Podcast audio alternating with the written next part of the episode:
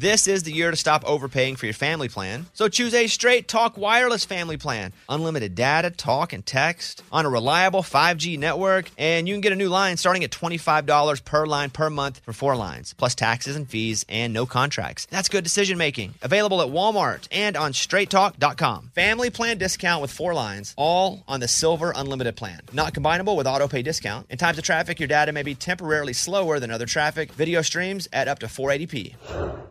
Willie Nelson, Waylon Jennings, Kris Kristofferson. You know, before they were legends of outlaw country, they were lost souls looking for their sound. Don't miss Mandy Moore and the new scripted Audible original, The Boar's Nest, Sue Brewer and the Birth of Outlaw Country Music. Discover the true untold story of the extraordinary woman behind the rise of outlaw country music and its biggest stars. Hear how one woman's vision in her tiny living room, far from Nashville's Music Row, became the epicenter of a musical movement. Mandy Moore as Sue Brewer in The Boar's Nest. Listen now at audible.com slash The Boar's Nest.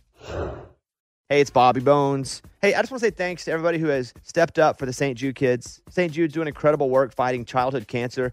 And because of donations like the ones that you give, families never receive a bill ever from St. Jude for treatment, travel, housing, food, none of that. Help St. Jude stop childhood cancer. Become a partner in hope. Get this awesome new This Shirt Saves Lives shirt. It's going to look great on you. So join all the doctors, researchers, and me in this fight. All right, text the word Bobby. It's only six numbers to 785 833. Again, text the word Bobby to just these six numbers 785 833.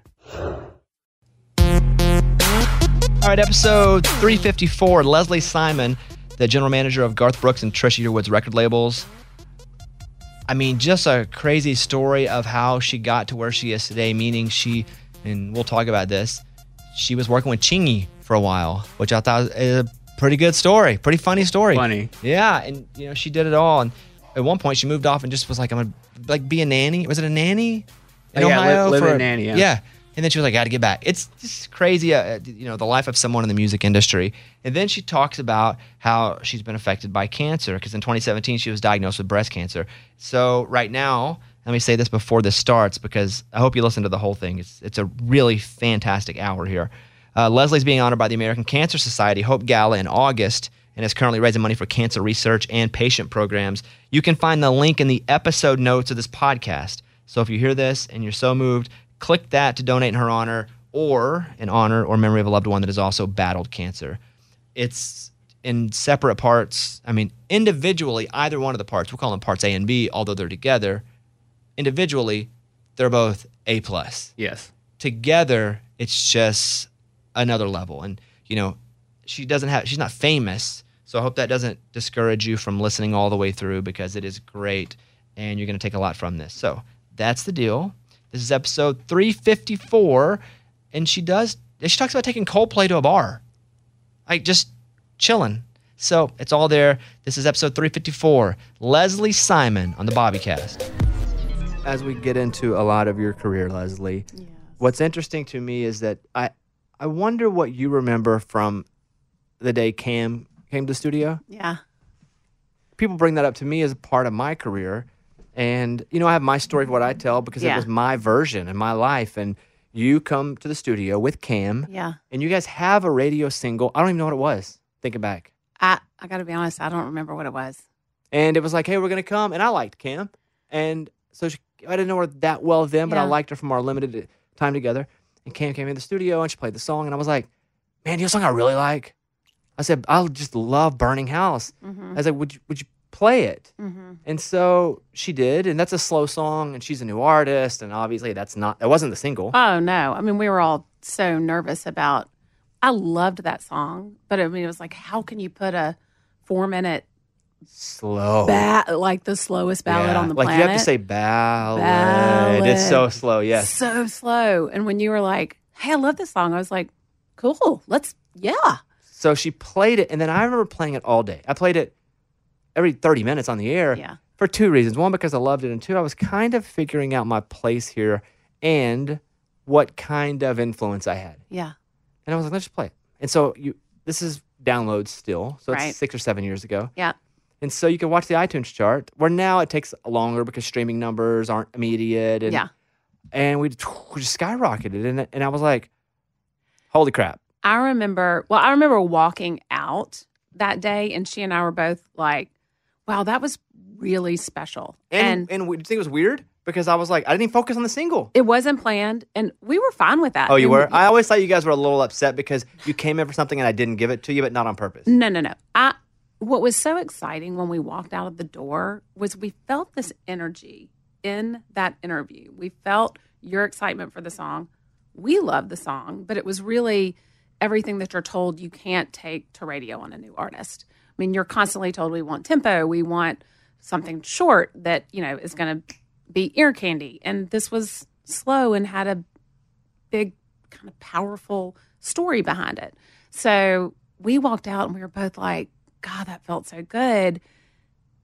And we kind of went through this what if? No, it would just never work. What if? No, you know, all of the things that we're always listening to, which are the formula for what you're supposed to do. It didn't fall into any of those things. Well, and she's also a female artist too, which is another layer. A huge and layer. it's still a layer now, but it was like back then. It was especially it was so hard. Yes, it was so hard. So everything was working against it, right? Everything new, female, slow. No reason that should have been a radio song. No reason. So, and my version of the story from where I lived, I play it, I play it, it's crushing, it's crushing. I talked to Rod, who runs the format and is also one of my dearest friends. We've been together for 15 years. And I'm like, hey, uh, I've only ever seen this like one or two songs ever that we've done, ever. Like, mm-hmm. never seen a reaction like this before. And it's easier to react to a slow song because you can actually hear the words, right? So yeah. I expect reaction from powerful songs, but yeah. I said, hey, this is a weird thing where, and I thought you guys were upset. I was like, they didn't come in to promote the song, and I asked them to play it. But Rod wasn't in that role yet. He was partially, he was right. getting involved, but he wasn't in the big role. But I called him because yeah. I was fighting for him to get that role. Right. And I was like, hey, we did this. And we were also, and, and eventually I'll get to the On the Verge part, but he was very much in that conversation of On the Verge. Right. right. And I was already positioning for it because, not that I loved Cam, and I later did, and not that I loved you because I didn't really know you that well yet. Yeah. But I saw that as if that was a hit and I did it, that people would be like, "Oh, he's, that guy kind of knows what he's talking about." Right. Because I didn't know what I was talking about, but I was just I was just experimenting at the time. And but so, you have, you've always had an ear, and you had you had that ear then. I remember sitting at my desk after we got back, um, and you texted me, and you texted me a screenshot of the iTunes chart, and I was like, "Oh my gosh!" And right within seconds of you texting me, we were at a time that we didn't have a chairman at Sony Nashville. Yeah, some dude called me named Doug or something. so Doug Morris, Is that his name? Doug yeah. Morris, who was the head of Sony in New York, called me, and I answered the phone and I said somebody from his office called because I guess right when you sent me that text, I sent it to somebody in New York, and I don't even remember who. I just remember Doug's office immediately called me and Doug said, What happened today? And I said, Well, Bobby wanted to, and Doug loved Burning House. And Doug was a huge part of signing Cam. I mean, he actually, I'm pretty sure he signed Cam. That's what he told me. Yes. When I start listen to, I didn't really talk much. I listened a lot. Yeah. That's what he said. I mean, I, am like my chemo brain is like, eh, and so I have to go back. But he signed Cam. He called me and he said, "What happened today?" And I said, Bobby loves Burning House and wanted to play Burning House. And when he played Burning House, there was this immediate reaction, and this is where it is on iTunes. And so he obviously saw the iTunes number and he was like, this has to be our single. He, that quick, he made that decision he, based off that one. He was like, I think this has to be the single. And I was like, we're always looking for something that's reacting. We want something that's organic and that's real and that has an instant reaction. And this song is doing that. And from that conversation, I mean, then he and I started talking on a way more regular basis. And then On the Verge came together. And that was really what jump started her career. That song, I mean, that was a number one record that had it not been for On the Verge and the response that happened that day, um, that instant reaction from fans, we never would have gotten enough exposure to have ever gotten a number one.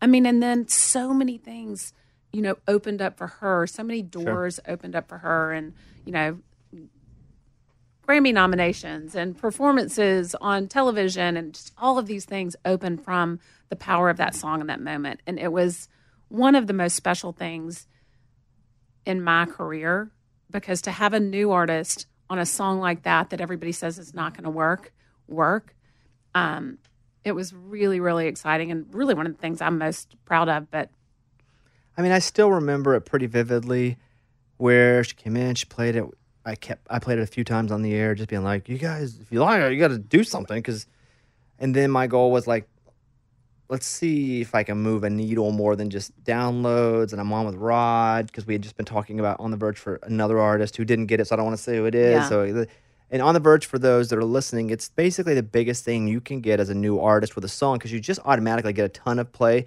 and automatically move up the charts and automatically get a good place to get researched in a positive way because you have to have research and it has to show up. Right. And, but you get enough spins that it's real life research. Well, and most importantly, people hear it. Yeah. Because you're getting those spins in the daytime and the only way fans can react to music is if they can discover it and they have to hear it more than one time and they have to hear it just over and over again in a in a regular rotation yeah. and you get that and not at two in the morning not at two which, in the morning that happens a lot of time with new artists like most of, of the play course. is in the overnight spot um, and I, I remember getting home and it was a new york number And I was like, oh, I don't think it's spam. So I answered. He's like, hey, this is Doug, some some name.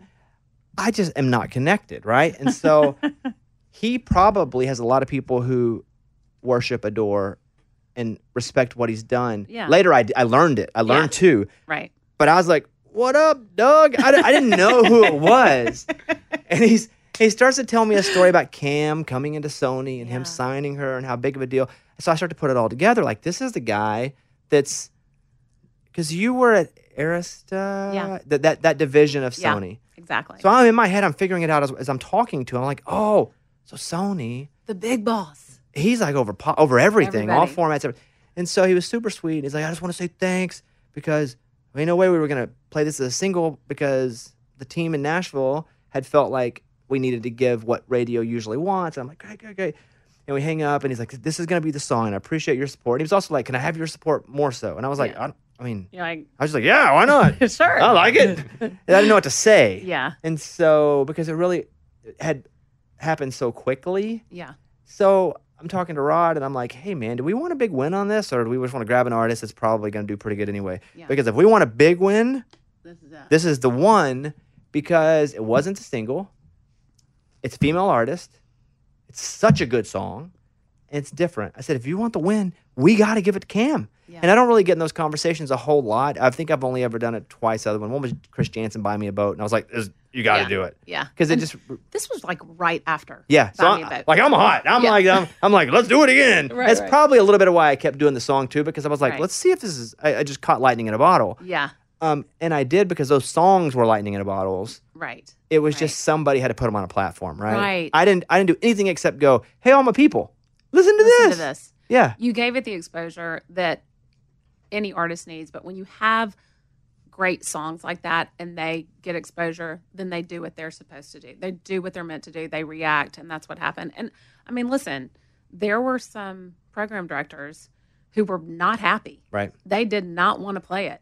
And they were like, you know, why why does it have to be this song? Why does it have to be a ballad? And we were like, and you can't say it's me because other companies, especially then, right now it's a little okay because I've kind of established. But then, if you were to say Bobby did this, right, they'd just pee on it. They well, hated it. And I think too at the time, I mean, it was just there was so much a female cannot come out with a ballad, and you need to listen to us. A female can't come out with a ballad, and eh, you know, my thought at that time was like, hey man, if you don't hear this and you don't want to do it no worries. Mm-hmm. Let's see what happens in your market. Let's see what happens with the streaming numbers. Let's see what happens with the download numbers because, like you said, I mean, we people were still downloading at iTunes, mm-hmm. and all of those things came together in such a real and passionate and big way that you really didn't have a choice. I mean, I guess you could be, you know, you could have such an ego that you decided not to share it with your audience, but why would you do that? Right you know, because if the people are telling you they want something, why would anybody have such a big ego that they wouldn't give it to them? It was a great little snapshot of, you know, those early years for me in Nashville is mm. seeing that success because I loved to see a song that was just real good, hmm get it, Yeah. even though it didn't match what the criteria supposedly was for a song to be real good, whatever that meant. Right. And there have been a few of those, like Eric Paslay, he don't uh, he don't love you, she don't lo- she don't love you. That was one too where I was like, it was slow, and I was like, the song's just so good, like Right.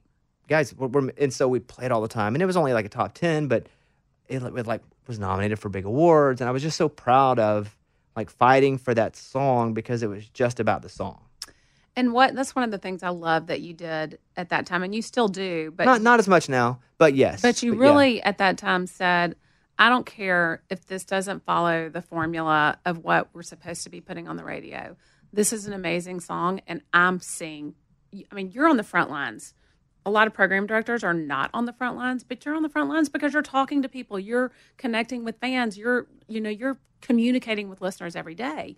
And so you really see how they react, whether you're seeing it on socials or, I mean, you still have people call into the studio. I mean, a lot of people don't even have phone lines to Yeah. do that, but you do. And so you had the opportunity to see how the listeners and the fans reacted to Burning House and to the other songs that you launched. But you were you were playing songs that no one else would play, and you were giving them exposure and letting the fans and the listeners decide. And at the end of the day, that's what it's all about, right? I mean, like that discovery is what it's all about. And we kind of got to a place where we, I felt like we were really struggling to get anything that was different, the opportunity to succeed. And you gave it the opportunity, and good gracious, I mean, There's it, a it was picture massive. in the little waiting room here. It's massive. It's awesome. It was, was awesome. awesome. And it was an awesome song.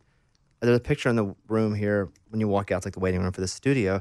And it's Cam and Kelsea because Kelsea's first song was going number one, and Cam was in because she'd just been announced on The Verge, and it had them come in at the same time. Uh-huh. And they, I don't, I don't remember what they did, to, but I have a picture of that day because it was awesome to me because I used to take Kelsea out on the road and open for us. She didn't have a song or anything yet, Yeah. and I was so proud of her. And she was getting her first number one, and I was so pumped for that song and Cam. And I didn't have the relationship with Cam, but I just loved the song and the idea of someone Right. doing something that wasn't really being done, which is taking a big chance. And the, by the label had to take a chance. That's money. Yeah. Yeah. And I was so proud of her and that song. So there's a picture of us, and I was like, this is such an awesome day for all of us. Yeah. And the format it was- for women in country music. it was really cool. And I don't do the. It's funny. I don't do it as much anymore for a couple of reasons. One, because you don't really get the instant because it takes a while for streaming to actually show up. Um, three reasons. Two, I just try to be funny at this point, right? I, you know, I I don't have a lot of time to listen to a bunch of new music, and it got to the point where I was getting people all the time Yeah. begging me to play new music or listen to new music, and I didn't have time to be fair. Yeah. And if I couldn't be fair, I didn't really want to do it. Right. And then it got to, and you'll know this because you've been in this industry for a while, it got really bad with, because I'd had a bit of success in a non traditional way of breaking music and artists that other, we'll call them gatekeepers or other places, started to get competitive with it and then hold people back that I was like, this is good. So I was like, oh, they're going to hold people back. I'm out because I'm not going to do anything Right. and have somebody penalize something I think is great because I don't work at that streaming service or I don't work at that.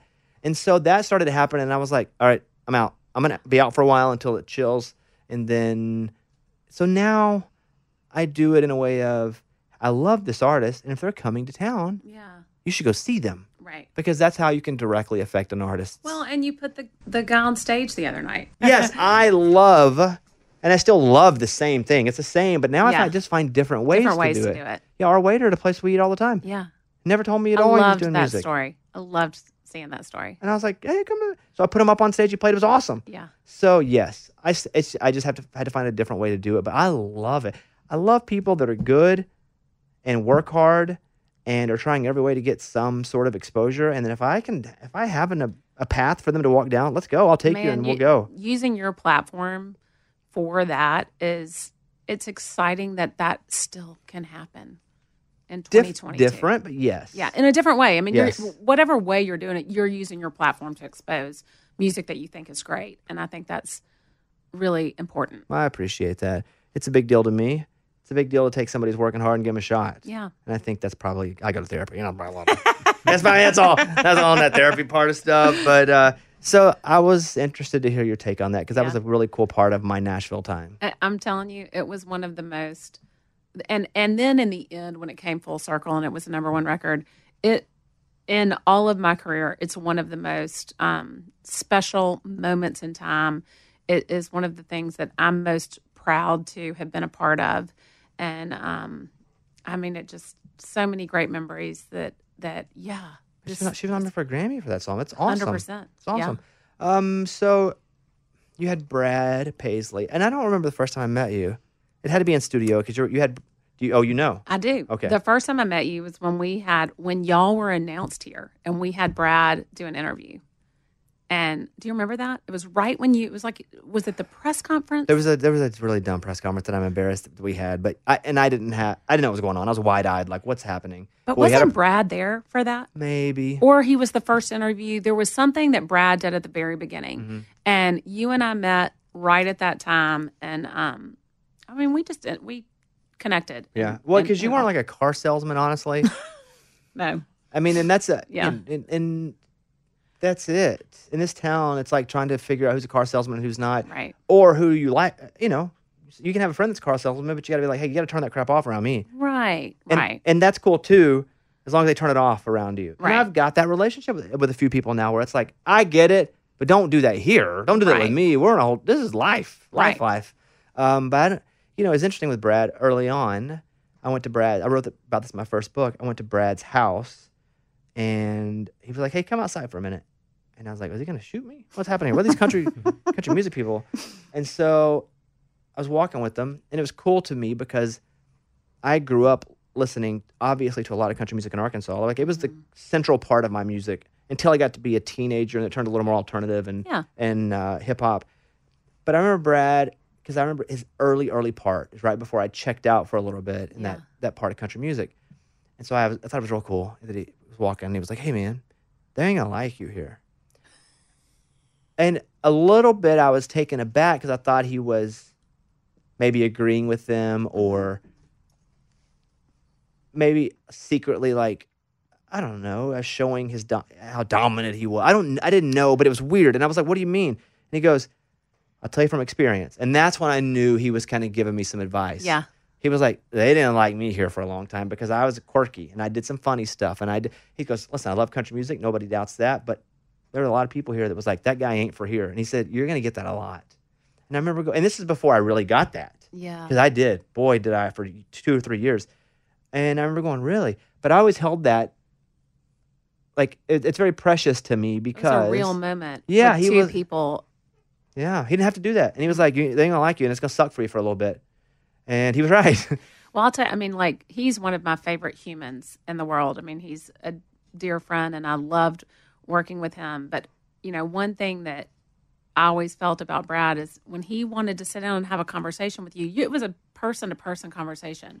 He wasn't, there wasn't some other intention that you didn't know about. I mean, he really wanted to have a conversation with you about you know whatever it is y'all were talking about and so him having you out there and and having that discussion with you was a real moment of connection and there was something that obviously you guys connected on very early that y'all had a lot in common and i think it was it was really cool to watch y'all's relationship yeah, it's very special. And you know, I got really I isolated myself a lot for a few years because I just felt like people were just taking their shots. But I always remembered that and really appreciated that from Brad because he superstar. He didn't have to do that. Superstar. He didn't have to, he didn't have to do anything. and you know what people did that for him when he started and then he has i watched him do that with other artists and other people in this industry and it's um it's really special. I mean it's one of the things in this industry that i love so much is that there are these real people who want to connect with real people and then also want to help grow these relationships in this industry together. And it's really fun when it's a partnership and we all work together. Um, and I think he really y'all made that connection early, and and I loved watching that relationship.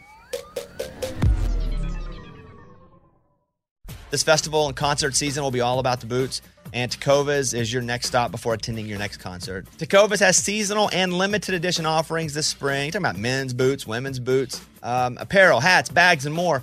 All Tecovas boots are made by hand in a time honored tradition, timeless style, always on trend. And Tecovas has first wear comfort, little to no break in period.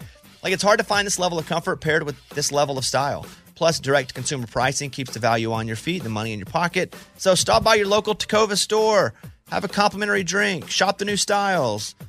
You like the smell of leather or no? I love it. Yeah, that's what the whole store basically is fresh leather, Yep. friendly staff. Or like the smell of staff? I don't know. I guess, I'm sure they smell good there. Many stores have leather custom branding to make your boots truly personalized. What a gift, too. Regular live music and events, there is no in store experience like this. If you can't make it to a store, just visit tecovas.com. T E C O V A S.com. T E C O V A S. Yeah. Yeah. Dot com. Tecovas.com. Find your new favorite pair of boots today. Hey, it's Bobby Bones. I just want to say thanks to everybody who has stepped up for the kids at St. Jude. St. Jude's been leading the way in the world's best survival rates for some of the most aggressive forms of childhood cancer. Your support means that families never get a bill from St. Jude for treatment or travel or housing or food. So the families can focus on helping their child live. And that really hits home for me because I've been to St. Jude many times. I've hung out with the kids, played music for the kids. I was in the hospital a lot as a kid. Now, I didn't have cancer, but if it wasn't for people stepping up, I don't know that I would have been able to go and stay in the hospital and be taken care of. So that's why we do this, take care of others. You can help St. Jude stop childhood cancer by becoming a partner in hope. When you do this, you'll get this awesome new This Shirt Saves Lives shirt. So join all the doctors and researchers, you know, and me in this fight and just text the word Bobby to 785 833.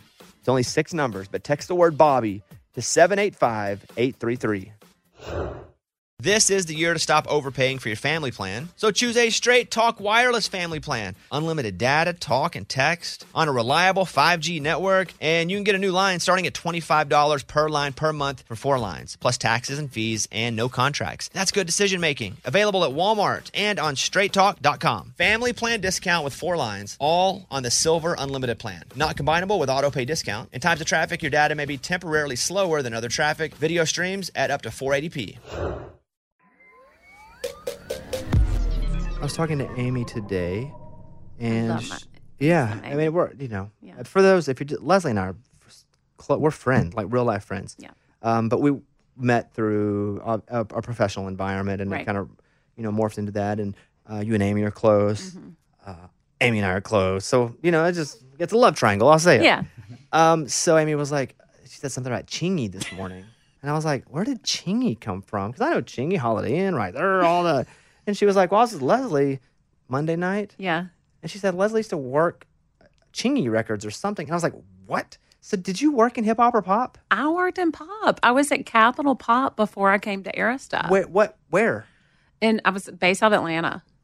So I was at the time, I was a so- southeastern regional. So you know, back in the day, there were ten and 12, 14 locals that worked records across the country for one imprint. And by that, you mean, if we uh, simplify it a little bit, you had an area and you stayed close with all the radio stations in your, in your localish area. Correct. Got it. And so I covered the southeast out of Atlanta, um, which was basically Georgia, Alabama, Tennessee, um, Louisiana, Mississippi was basically my territory.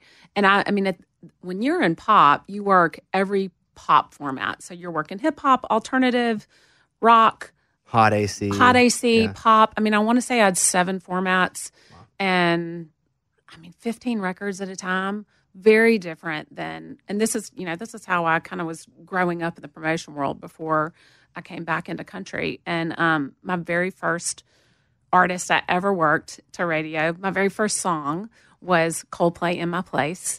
It was my first day of work was the ad day for Coldplay in My Place. Um, I, you know, I didn't really know hip hop music, but I lived in Atlanta, which is like the center of hip hop music, and and I had to represent those artists, and so I really started to learn the music. But I mean, I'm from Montgomery, Alabama, and I'm you know most of the one syllable words I say come out, and especially you know. 20 years ago, 25 years ago, they came out in two, three, four syllables. so um, I worked chingy right there, but obviously there does not even sound normal coming out of my mouth. So when I would call my program directors to talk to them about this new artist Chingy, and y'all, that song was such an infectious record. Massive. I mean, Yeah. I, I hear it once. It's in my head all day. Still. Still. Thi- this long. So I would call to work the record and I'd say, Hey, I'm, you know, this is Leslie with Capitol. I'm calling to talk to you about Chingy right there. And they were like, Leslie, the song is right there. I'm like, I know that the song is called right there, but if I said right there, don't you actually think it's ridiculous and you don't really take me seriously? I mean, let me just call it right there. And then I'm a huge numbers geek. Um, uh, so I'd always have like the stats and the numbers and all the things that were going on with this song, but I had it in my southern accent, in my seersucker pants, with my bows in my hair, working right there. And these people thought they all thought I was hysterical because Well, the record was massive. You did it. massive. You did it. You made it a hit. I, I made it a you hit. did it. So that's you. The first time Chingy, I took Chingy to radio, it was to the Beat, which was the huge hip hop station in Atlanta. And we met outside of the radio station, and he, you know, gets out of the car, and he's got like this posse of like twelve people, and I'm like, Chingy, like the studio where you're going to go cut these liners is the size of a closet. We cannot take 10 people downstairs. You get to pick one person to come downstairs with you. And he's like, No, they're all coming. I was like, They can't fit in the closet. Everybody's going to sit upstairs. We're taking one person. But they all thought I was so funny because they were not used to having this like really southern, strong southern woman who, you know, if you thought that you could tell me how it was going to go, then I was going to stand up and go, uh uh And I'd get my little southern accent on and kind of slow it down. And um, they all thought I was hysterical. And I also wore, so Chingy gave us all these belts that literally the belt buckle was this big and it said Chingy on it. So when I took him to the radio station, I had on my cute little seven jeans with my seersucker top and my bows in my hair and my chingy belt. And Rich Money, who was one of the guys in his his group that would was would be on stage with him when he performed, he was like, Chingy, she is representing. And I was like, I'm what? I had never heard that word before. I was like, what does that mean? And I didn't see him pointing to my belt. I was like, and I'm, you know, sitting there thinking he's talking about something that I'm wearing or whatever, but not thinking it's the belt. Forgot I had the belt on. He's like, look, she's representing. And I was like, what does that mean? and they all started laughing and they're like, she's representing. And I looked down, I was like, oh, my belt. I'm representing you. I have, I'm, I'm representing you.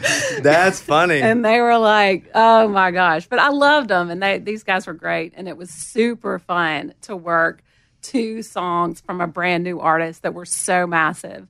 I mean, I still, like you said about right there with Holiday Inn, when that's when I hear the word Holiday Inn, Me too. I go straight to what you doing? Nothing, chilling at the Holiday, Inn. Yeah. So you worked in, we'll call it pop. There's a lot of little formats there. Yeah. Uh, How long did you do that in Atlanta? I was only in Atlanta for two years, and then I came back here to do country again. So I'd started in country. Um, I actually started as a temp at RCA Label Group. Like a like a uh, administration Yeah, temp. like an assistant. I Were was. you, were you doing that because you knew you wanted to get into it, or were you just looking for a job at that time? I knew I wanted to get into the music business. So I I started, I was living in Nashville and I actually worked for the temp company doing marketing. And my first year out of college, I'll move through this really quickly. It's just kind of funny. My dad was like, okay, you, you got four years in a day. Your four years is about up. Then that means you have to have a job. And I was like, well, okay. And he's like, if you don't have a job by the time you graduate, you're moving back to Montgomery and I'm going to help you find a job. And all I could think is, I don't want to move back to Montgomery, Alabama. I mean, I want to go spread my wings and figure out who I am. And so, um, long story short, I ended up getting a job as a live-in nanny for a race car driver. Um, A famous one? uh, he's a top fuel driver, great top fuel driver. His name is Jim Head. So I moved to Columbus, Ohio. Oh, he didn't live here. No. My dad was like, You're not going to go live with some family we don't know. And long story short, his uncle happened to live in Montgomery, Alabama, and was in the Chamber of Commerce and Rotary Club and did all of this philanthropic stuff with my dad. And so my dad knew him and he was like, Okay, well, he's a great man. And if this is his nephew, then he's a great man too. And yes, you can take the job. I was like, Well, and I'm also 22 years old, and so I can kind of take the job if I want to. So, long story short, I went to go live on this racing circuit and living in that. I mean, so we were races every weekend. I think we had 32 races in that year. Living in that sports world, I kind of knew I wanted to be in sports or, and and or entertainment. Um, I grew up in Montgomery, but I, my family's from Nashville. My mother grew up in Nashville. I had all these aunts and uncles in Nashville. So I called my aunt and uncle and I was like, Can I come live with y'all? And can you help me find a job when I finished the year with as a nanny? And so I came here and went to work for a temp agency. And when they were, RCA was one of our clients. And so I actually went to the owner of the company after, you know, six or eight months. And, and I said, I really want to work in the music business. And I just wanted to see if y'all would consider placing me if there's an opening at RCA. And he was like, Of course. And so, you know, you've got to do the work when you get in there, but we'll, we'll, if you want to be a temp, we'll get you in the door. And so I went to be a temp for um, the head of sales at RCA. And they had had a lot of different assistants kind of come through that desk. And I was there for two weeks as a temp and they hired me full time. And that quick. Mm-hmm. And Joe Galante. Was it, We were wearing a chingy, chingy belt? I was not wearing the chingy belt. that was pre chingy. Uh, Joe Galante was here yesterday. I know. I actually, um, I just had coffee with a friend and she was telling me that Joe is over here. So I can't wait to hear that podcast. He's one of my mentors and one of my favorite human Really? beings um, on the planet. And I mean, he really taught me so much about this business. Um, Did, so who- did whomever you were with talk to him after he was here? I, I wonder how people feel when they do, do you have good experience here? Do we know? I don't know if she talked to him after. She just said, "Oh," because I said I'm I'm headed over to do Bobby's podcast, and she goes, "Oh my gosh, Joe just did it yesterday," and I was like, "That's so cool." Yeah, it was awesome. He's am- He- he- amazing. he's just done everything, and He's done. He's been so influential in country music. I mean, and he really has been so important in so many different executives and artist careers. I mean, he really was is still one of the greatest mentors um, that that you could have. did he move you up? Like, how did that?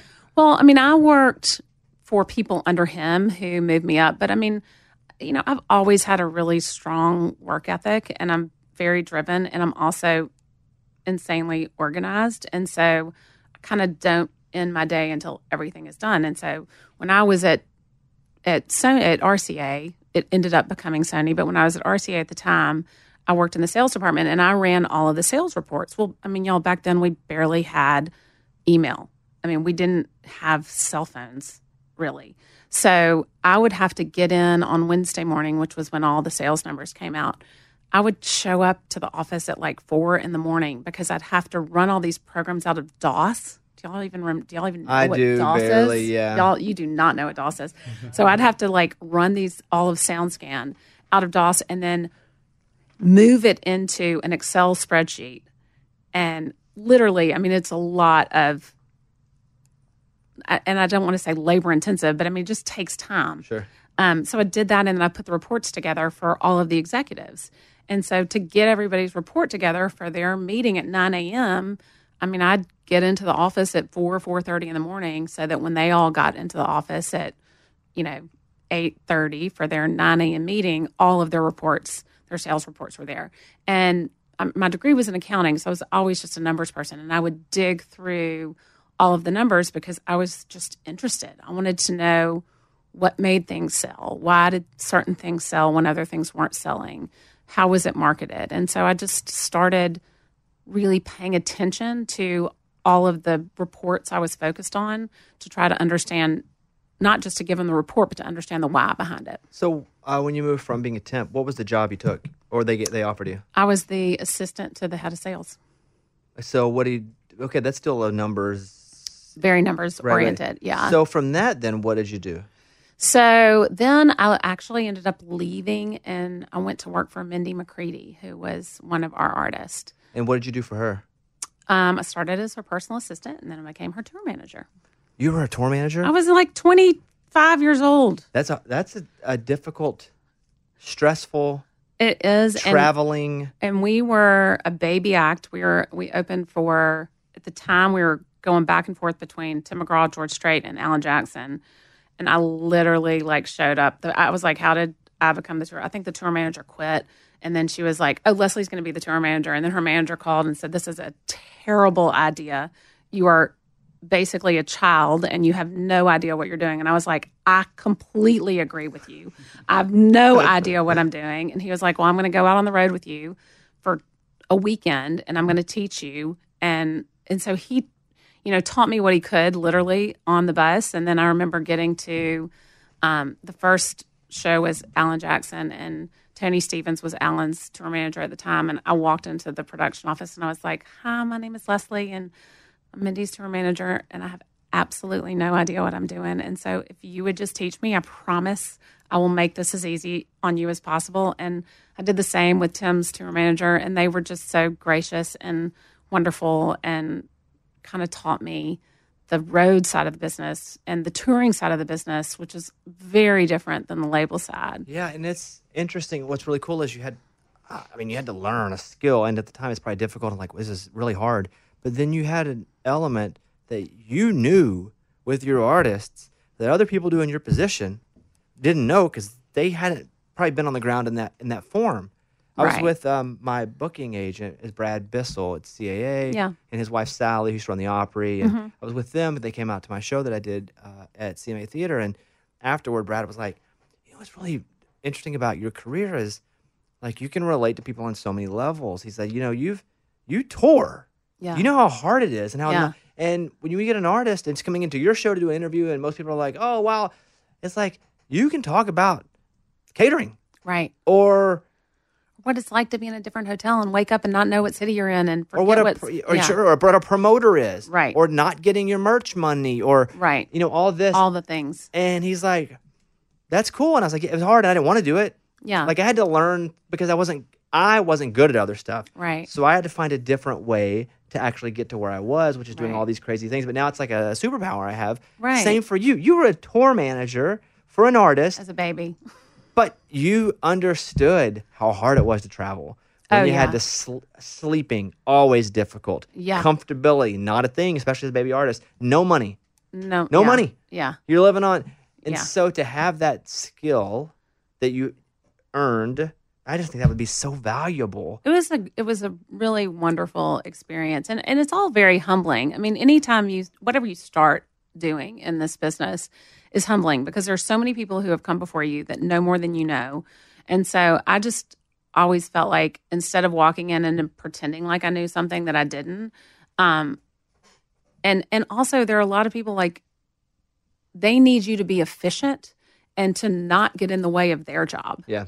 And so, what I wanted to know is how do I come in and be the tour manager for the support act and do what y'all need us to do out here and not get in your way and also look out for my artists at the same time. And so, and I was young. I mean, I, you know, I didn't have a lot of world experience, much less working experience. Um, but it was a great opportunity. I mean, it sucked. I know it sucked. It had to suck. That, it sucked. That's a, that's, a, that's a hard, sucky job. And I mean that but it was also way. fun because I was a kid I and I was it. seeing the world. When I say valuable. I don't mean valuable like it was the most amazing thing. I feel bad for my tour manager, and you know what? I pay him pretty good, and Yeah. But I also know they're dealing with me and my schedule, and I might need a lemon Right. before I might because my throat's sore. Right. They not only have to deal with, okay, who, here's this is the person doing the merch. Okay, this is the promoter. I got to meet with them after the show to clear this. I got to get Bobby a freaking lemon. I got to make sure the lights, make, make sure people don't have their cell. It's everything. and you got the band and you've got to you know help you're you're also representing the band and so they have needs as well i mean um It's my only was a point. great is, experience. Yes, it's a great experience, but it's very difficult, and that is like to have empathy yeah for that. Like that's that's awesome. That's Yeah. what. So it was fun you do that. Where, where do you do you get back in the label business after that? yeah i ended up getting back i mean i did some other things and kind of stepped away and then i came back in it and then um i started so I, the next thing i did in the industry was promotion for Capitol and um, i was hired by um, our president was in LA, so I was hired out of the LA office and for the Atlanta job. Um, Like as a regional again, where you're representing uh, area of stations. yeah, that, so that's where I where I represented Coldplay and Oh, so that's where you went. yes, that, that, was my first Okay. Promotion job. So when you want to, And I didn't know anything about promotion at the time. By the way, I didn't know. I, I didn't even really know that Sounds like that's your thing. record reps called a radio station Yeah. to ask the program director to play the music.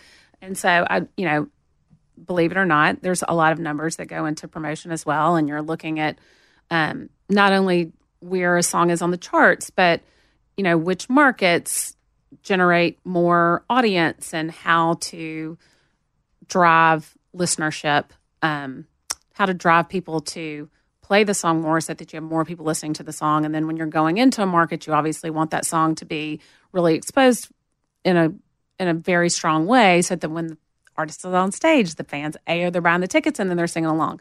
So um, just really learned that side of the business and it really fit my personality.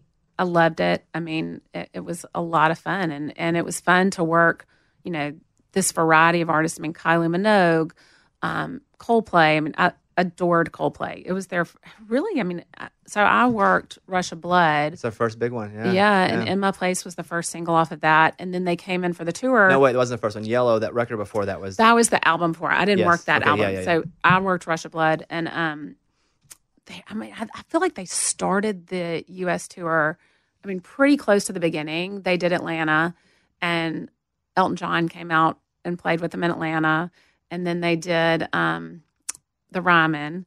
And so I brought them to the Ryman, and they wanted to go out after y'all, and nobody knew who they were. So well, literally, we walked across the street from the Ryman to this bar called Rippy's, and the guy that owned the bar shut it down and let them and the band, the music was the opening act, just play all night long. We had the best time, and they they love music so much that they wanted to stay another night before they went on to the the next venue, and so they were like, "Take us out to hear bluegrass," and so we took them to the station inn and they got to hear Sam Bush play and um they you know these were just young guys from and no one England. knew them, but knew them to look because you knew their music. knew Because- their music yes, but didn't yes. I mean people they weren't as recognizable when they walked off of the stage at the, I mean now they can't walk outside but um they weren't as recognizable then Because Chris Martin was when he, I remember the yellow video. I, that shook my whole world when I saw him walking on the beach with, his, and I was like, "This is the greatest song and the greatest video I've ever seen." And he's not doing anything but walking and being sad. And I was like, "This is changing. This is it." and so I was, um, and still, I love Coldplay. I like their piano slow stuff more than their. I like the version of the Yeah. instrument Coldplay. Some people like the new version, but I love Coldplay. But it's cool that they just wanted to hang. they just wanted to hang crap. and hear That's cool. music Yeah. and I mean they were just great people they were great guys I mean and you know the that album I mean think about the great songs on that album Clocks The Scientist what a brilliant song I mean and then Willie Nelson covers The Scientist and Chris's version of The Scientist and Willie's version of The Scientist are so different but both so poignant I mean that's just love of music so This festival and concert season will be all about the boots, and Tecovas is your next stop before attending your next concert. Tecovas has seasonal and limited edition offerings this spring. You're talking about men's boots, women's boots, um, apparel, hats, bags, and more. All Tecovas boots are made by hand in a time honored tradition, timeless style, always on trend. And Tecovas has first wear comfort, little to no break in period. Like it's hard to find this level of comfort paired with this level of style. Plus, direct consumer pricing keeps the value on your feet, the money in your pocket. So stop by your local Tecovas store, have a complimentary drink, shop the new styles. You like the smell of leather or no? I love it. Yeah, that's what the whole store basically is fresh leather, Yep. friendly staff. Or like the smell of staff? I don't know. I guess I'm sure they smell good there. Many stores have leather custom branding to make your boots truly personalized. What a gift, too.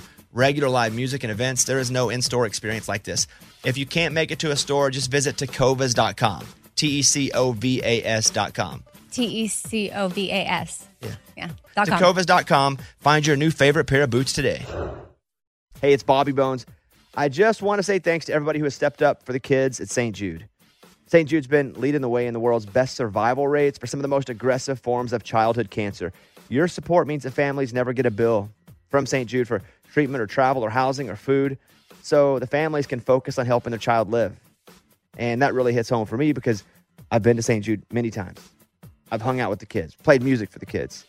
I was in the hospital a lot as a kid. Now, I didn't have cancer, but if it wasn't for people stepping up, I don't know that I would have been able to go and stay in the hospital and be taken care of. So that's why we do this, take care of others. You can help St. Jude stop childhood cancer by becoming a partner in hope. When you do this, you'll get this awesome new This Shirt Saves Lives shirt. So join all the doctors and researchers, you know, and me in this fight and just text the word Bobby to 785 833. It's only six numbers, but text the word Bobby to 785 833.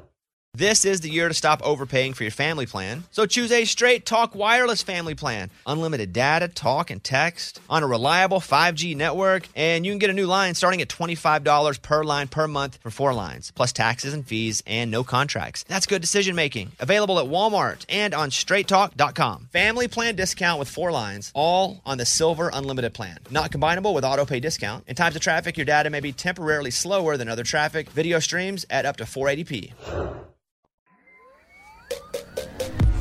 You were at, I also remember you with Carrie, Yeah. right? You were with. Carrie, right? At, at Yep. Arista.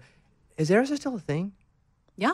It, it is? Yeah. I mean, I have no connection to labels at all anymore. Yeah. So Air, uh, Old Dominion is on Arista. I know them. Um, and I got to be honest, I can't remember. Yeah, I don't. I mean, I, who I don't. I on don't what know label who's at on what Sony. labels either Yeah. because I was talking to you before. Labels don't come in the studio anymore. They they're in Right. the green room because it was just a mess. And I was Right. like, I want to do a show and have a connection with me and the artist and if a la- Right. hey, no offense, but if the label's in there, it's just like It's sometimes, yeah. Yeah. It's a little different. so. You're at Arista, and I remember there was like a big layoff or something. Like uh, uh, some people left, and So I was there for 13 years. Um, and then I that's a started- long time a for long time. job. I started as a regional and then, you know, became the national and then I became the VP. And um, I mean, I, gosh, when I started, I mean, it was, I had Brooks and Dunn and Alan Jackson and Brad and um, Keith Anderson, Phil Vassar, then Carrie, um, Cam, Cam Lanco at the beginning, maybe. I had the beginning of Lanco. Yeah. And then, you know, as happens in um, this world, when you have changes at the top, chairman changes. That's what it was. It was Yeah. a big change, and they brought in other their own people ish Yeah. type thing. I And remember then- being like, "What?" and I hated it. After that, I was like, "No more." Well, I mean, listen, when when I left, we were the number two label, um, the number two imprint in country music. So, I mean, we had a, a ton of success and it was a lot of fun. But then, you know, everything in life happens for a reason. I'm a huge believer in that. And I'm also a huge believer in one door closing is just making room in your life and space for another door opening. And right when I, so I left Sony and Arista in February of 2016. And I mean, I want to say it was like either right before that or right after Garth announced he was staffing the imprint. And um, I remember you saying, "I'm working for Garth." yeah. I was like, "Brooks," and you're like, "Yeah." Yeah. And so, how does that happen? And you uh, you're still with Garth, Yes. Right. right And. Trisha. Yeah. Yeah. yeah. So, uh, how does how does that conversation? Does he call you? Does So Mandy McCormick um, was working, was the first person that went over to work directly with he and Trisha, and so she was really helping him staff it. She called me, and we had a couple conversations, and then she said um, he's playing the show at the Ryman, and we want you to come up and see it. And it was his first time to play the Ryman, y'all, which I did not. ever? Uh, yeah, Oh, ever? I thought it was like his first time to play the Ryman like 20 years. No, it something. was oh, I didn't. Know, I didn't know ever. that. and He get too big he quick. I, I think he just he all of a sudden he had not played the ramen and then he went out and was playing these huge shows and I don't actually remember the exact story of why he didn't play it until that moment but it was when I say it was one of the most special music experiences of my life my husband came up here with me we went to the show and at one point in the show I had tears coming down my face and my husband looked at me and he's like that's a visceral reaction to music. And if you are emotional in a happy way, not a sad way, I mean, it was just so, it was such a beautiful performance. I mean, here he's playing these covers at the beginning with the with the curtains closed on the stage of the Ryman and he's playing George Jones and Johnny Cash and just this you're like oh my gosh. I mean you're listening to the this amazing music and from him and then he and Trisha come on stage together. It was just it was really a powerful night. And um the next day I remember my husband looking at Mandy and is like she's going to do this and then he called me that night the next night and we just had a conversation about you know kind of where I was in my life and what I wanted to do and what he wanted to do with the label and you know where he was and um at that point I was like I'm in It's weird when Garth calls on the phone. it's weird because you're just like, that's crazy. Garth's voice is coming out of that little phone right there. and he's just the kindest. Yeah, it's that's weird too. He's so Yeah. kind and he's so gracious and he's so he listens better than anybody I know. I mean, like he literally listens to the words coming out of your mouth and what you're saying. And some people are thinking about what they're going to say next when they're talking to somebody. He doesn't. I agree. It's again, I, I keep using the word weird because you just don't expect a massive star, The to have- biggest have- star in to- the world. to have time yeah. or to care. and he all that. He makes the time Mm-hmm. and he cares. He really cares about human beings. And i mean trisha is the same. She's one of my very best friends. I just absolutely adore them. And and i have to say i mean you know i started in september of 2016 and you know here i was the gm of their labels and um, we're launching this new team and this new music and and six months after I started, I was diagnosed with cancer. And both of them immediately went into whatever you need every single time that I called him. And I was like, okay, I want to really not focus on the cancer. I want to feel normal and focus on work. And so, you know, after I had the surgery and, and I'd kind of get over the hump of chemo, I would call him to talk about work. And he'd answer the phone and he'd stop me. I mean, I'd go, "Hey, how you doing? I want to talk to you about." And I'd just like dive in, and he's like, "Whoa, how you doing?" And I'm like, "I'm good. How are you feeling?"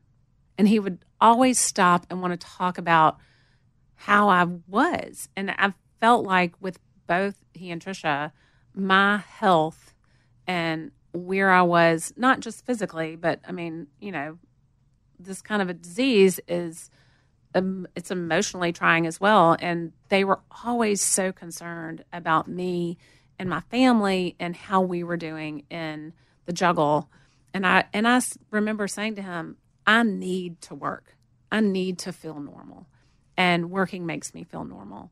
And he was like, "You know, you can work as much as you want to, but you also need to take care of yourself." You felt supported personally and professionally, which makes you feel even more supported personally. Exactly. I mean, and I don't, I- think it's really difficult in a corporate environment, even though a lot of corporations are very supportive, especially of people with, you know, health situations. But in this industry, it's really hard to have that much love and support around you. I mean, I remember after we kind of got over the hump and it was now it's 2018 and I was up at the house one day and um and I said to him, I, you know, we were just talking about the whole journey and I said and I, you know, here I'm on the other side of it. I have no cancer in my body. Um, my hair's growing back and and he was like, "So how, you know, you have been through a lot and you've been so strong through all of it." And I I remember saying to him as difficult as this diagnosis is and going through all of this, it's the greatest thing that's ever happened in my life. And um, I thought that then in 2018. And then, as you know, it came back um, actually right after your wedding. I Oh yeah, I remember. The- You- told me the wedding was like one of the last times you didn't know. It was the last celebration I had that I didn't know. Um, I went. I had my doctor's appointment on Tuesday after your wedding, and um, and we found out that it's metastatic, stage four. You know, this is the rest of my life, and it has been the as trying and and difficult as it is. It's been the greatest thing to happen in my life because of the perspective shift that happens when your mortality is staring you in the face. Um, you just you have a choice to make, and you can either be a victim or you can live really intentionally, and you can really celebrate your life and the people in your life, and you can really decide what what matters now. Like, what am I going to do that's going to matter? Because I, you know, my life expectancy is not the same as any of y'all's. And um, I've come to terms with that. I've processed that. And so what, you know, what I told my doctors is just recently we found out a couple weeks ago that it has metastasized into my brain, which is the worst possible news that you can get. Um, but at the same time, this new drug was just released that is really, you know, this could be a game changer for me. It could take my life expectancy from two years to, you know, we don't know how long because it's a new drug. Um, so it it makes you look at life in a completely different way.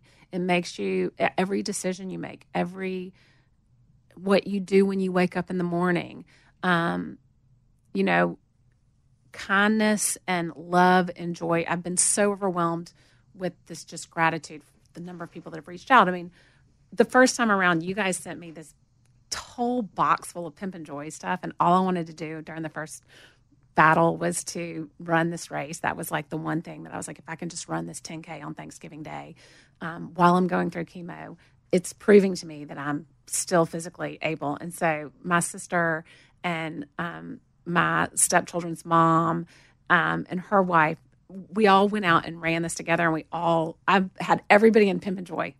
So everybody on our crew was in like a Pimp and Joy shirt or a Pimp and Joy sweatshirt, Pimp and Joy hat, and we all went out and you know we were in our Pimp and Joy, and so you you feel this love and gratitude that actually is out there for all of us to feel. You don't have to just have a disease to feel that, but a lot of times we get caught up in negativity and just stuff and worry in the world. And um, when you kind of let those things go and you focus on um, spending really good quality time with people and sharing love and receiving love and and then also you know right now we're in this phase of bucket list as i told you earlier. And you know robert and i are let's do everything that that we ever wanted to do and you know spend quality time with people.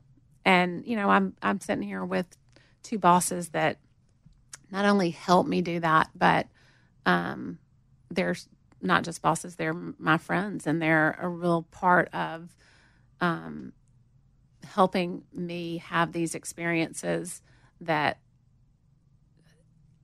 there's nothing I, there's no way for me to even use I don't have the words to express the gratitude for that kind of love and um, compassion. This festival and concert season will be all about the boots, and Tecovas is your next stop before attending your next concert. Tecovas has seasonal and limited edition offerings this spring. Talking about men's boots, women's boots, um, apparel, hats, bags, and more. All Tecovas boots are made by hand in a time honored tradition, timeless style, always on trend. And Tecovas has first wear comfort, little to no break in period. Like it's hard to find this level of comfort paired with this level of style. Plus, direct consumer pricing keeps the value on your feet, the money in your pocket. So stop by your local Tecovas store, have a complimentary drink, shop the new styles. You like the smell of leather or no? I love it. Yeah, that's what the whole store basically is fresh leather, Yep. friendly staff. Or like the smell of staff? I don't know. I guess I'm sure they smell good there. Many stores have leather custom branding to make your boots truly personalized. What a gift, too. Regular live music and events, there is no in store experience like this. If you can't make it to a store, just visit tecovas.com. T E C O V A S.com. T E C O V A S. Yeah. Yeah. Dot com. Tecovas.com. Find your new favorite pair of boots today. Hey, it's Bobby Bones.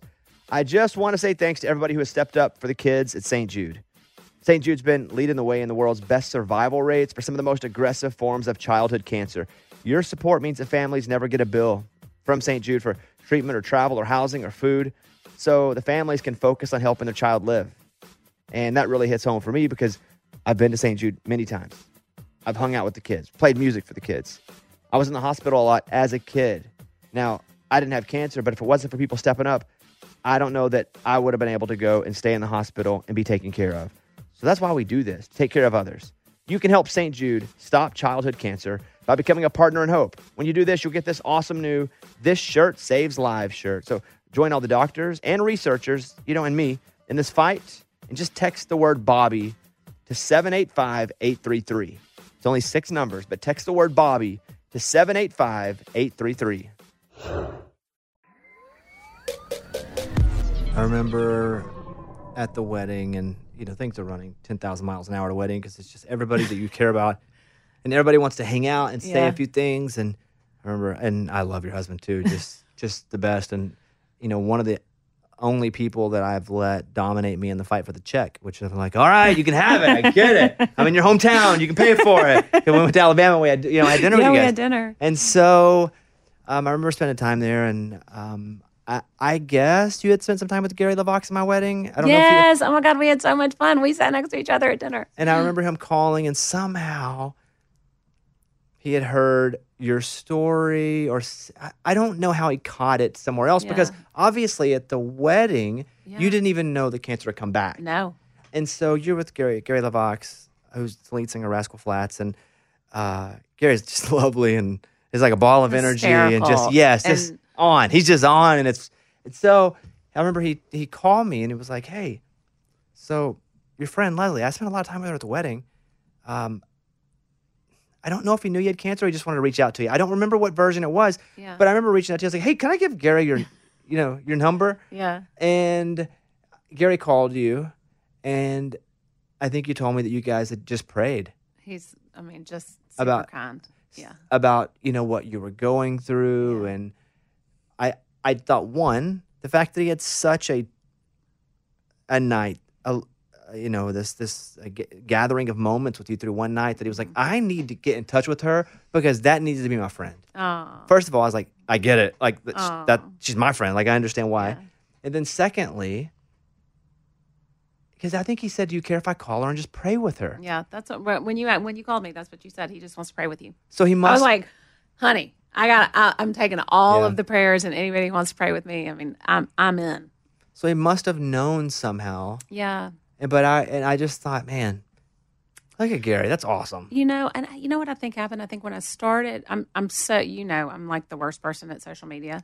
Um, a, I'm just not good at it, and B, I'm pretty private, so I don't share a whole lot. But I had this moment sitting in the chemo chair on October 1st and starting this horrific adriamycin, which is red devil chemo, and I was like, this is I have to tell people what's happening because people need to be self aware and do self checks. There are things that can save your life if you find cancer early. And so I just felt really compelled to write my story in a social media post, which is about is not me. As I mean, it was kind of shocking. And I think that somehow he saw that, Mm, whether it was yeah, through um, a mutual friend or um, but it was really sweet. I mean, to me, somebody offering to come and pray with you and take it's one of the just the most beautiful things that happens when you're going through something traumatic. If you take a step back and you just look at what is happening in the moment, people wanting to take time out of their schedule to pray for you, to check on you, to um, just let you know that they're sending love. I mean, those little things are huge. And it's really how we should all try to live our lives. I mean, one thing that I try to do now is when somebody comes to my mind, there's a reason that person came to my mind. Send them a text or a note and just say, you know, I love you. I'm thinking about you. You just came to my mind. I just wanted to say hey.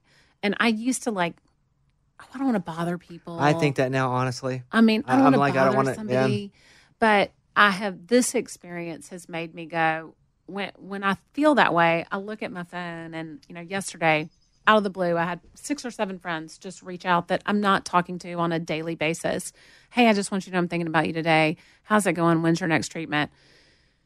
And it just fills you, fills you with love and joy, and and then as you guys always say with Pimp and Joy, what joy forces joy and forces joy and forces joy. And the more that we spread that, um, I mean, listen, there's enough bad news on the television and in the news that if we just are all trying to do our little part to spread kindness, joy, love, um, it's really life changing.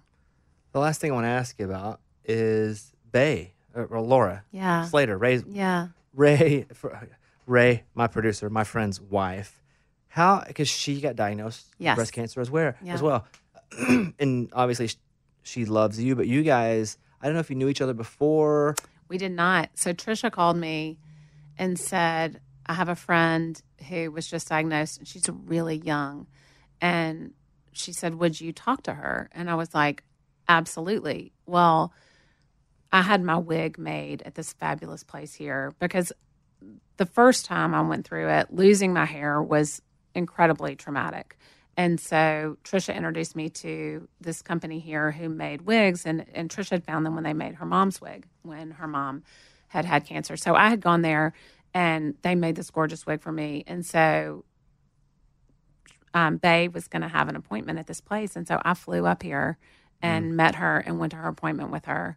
And then we just sat down afterwards and I talked to her about my experience and all the things that I'd been through the good, the bad, the ugly, but really the good and the love and the joy that you have to keep going while you're going. You have to keep perpetuating while you're in this process. And we instantly connected. And then she, what a rock star. I mean, she shared her journey to so many people and has had such a great impact on women who are going through this.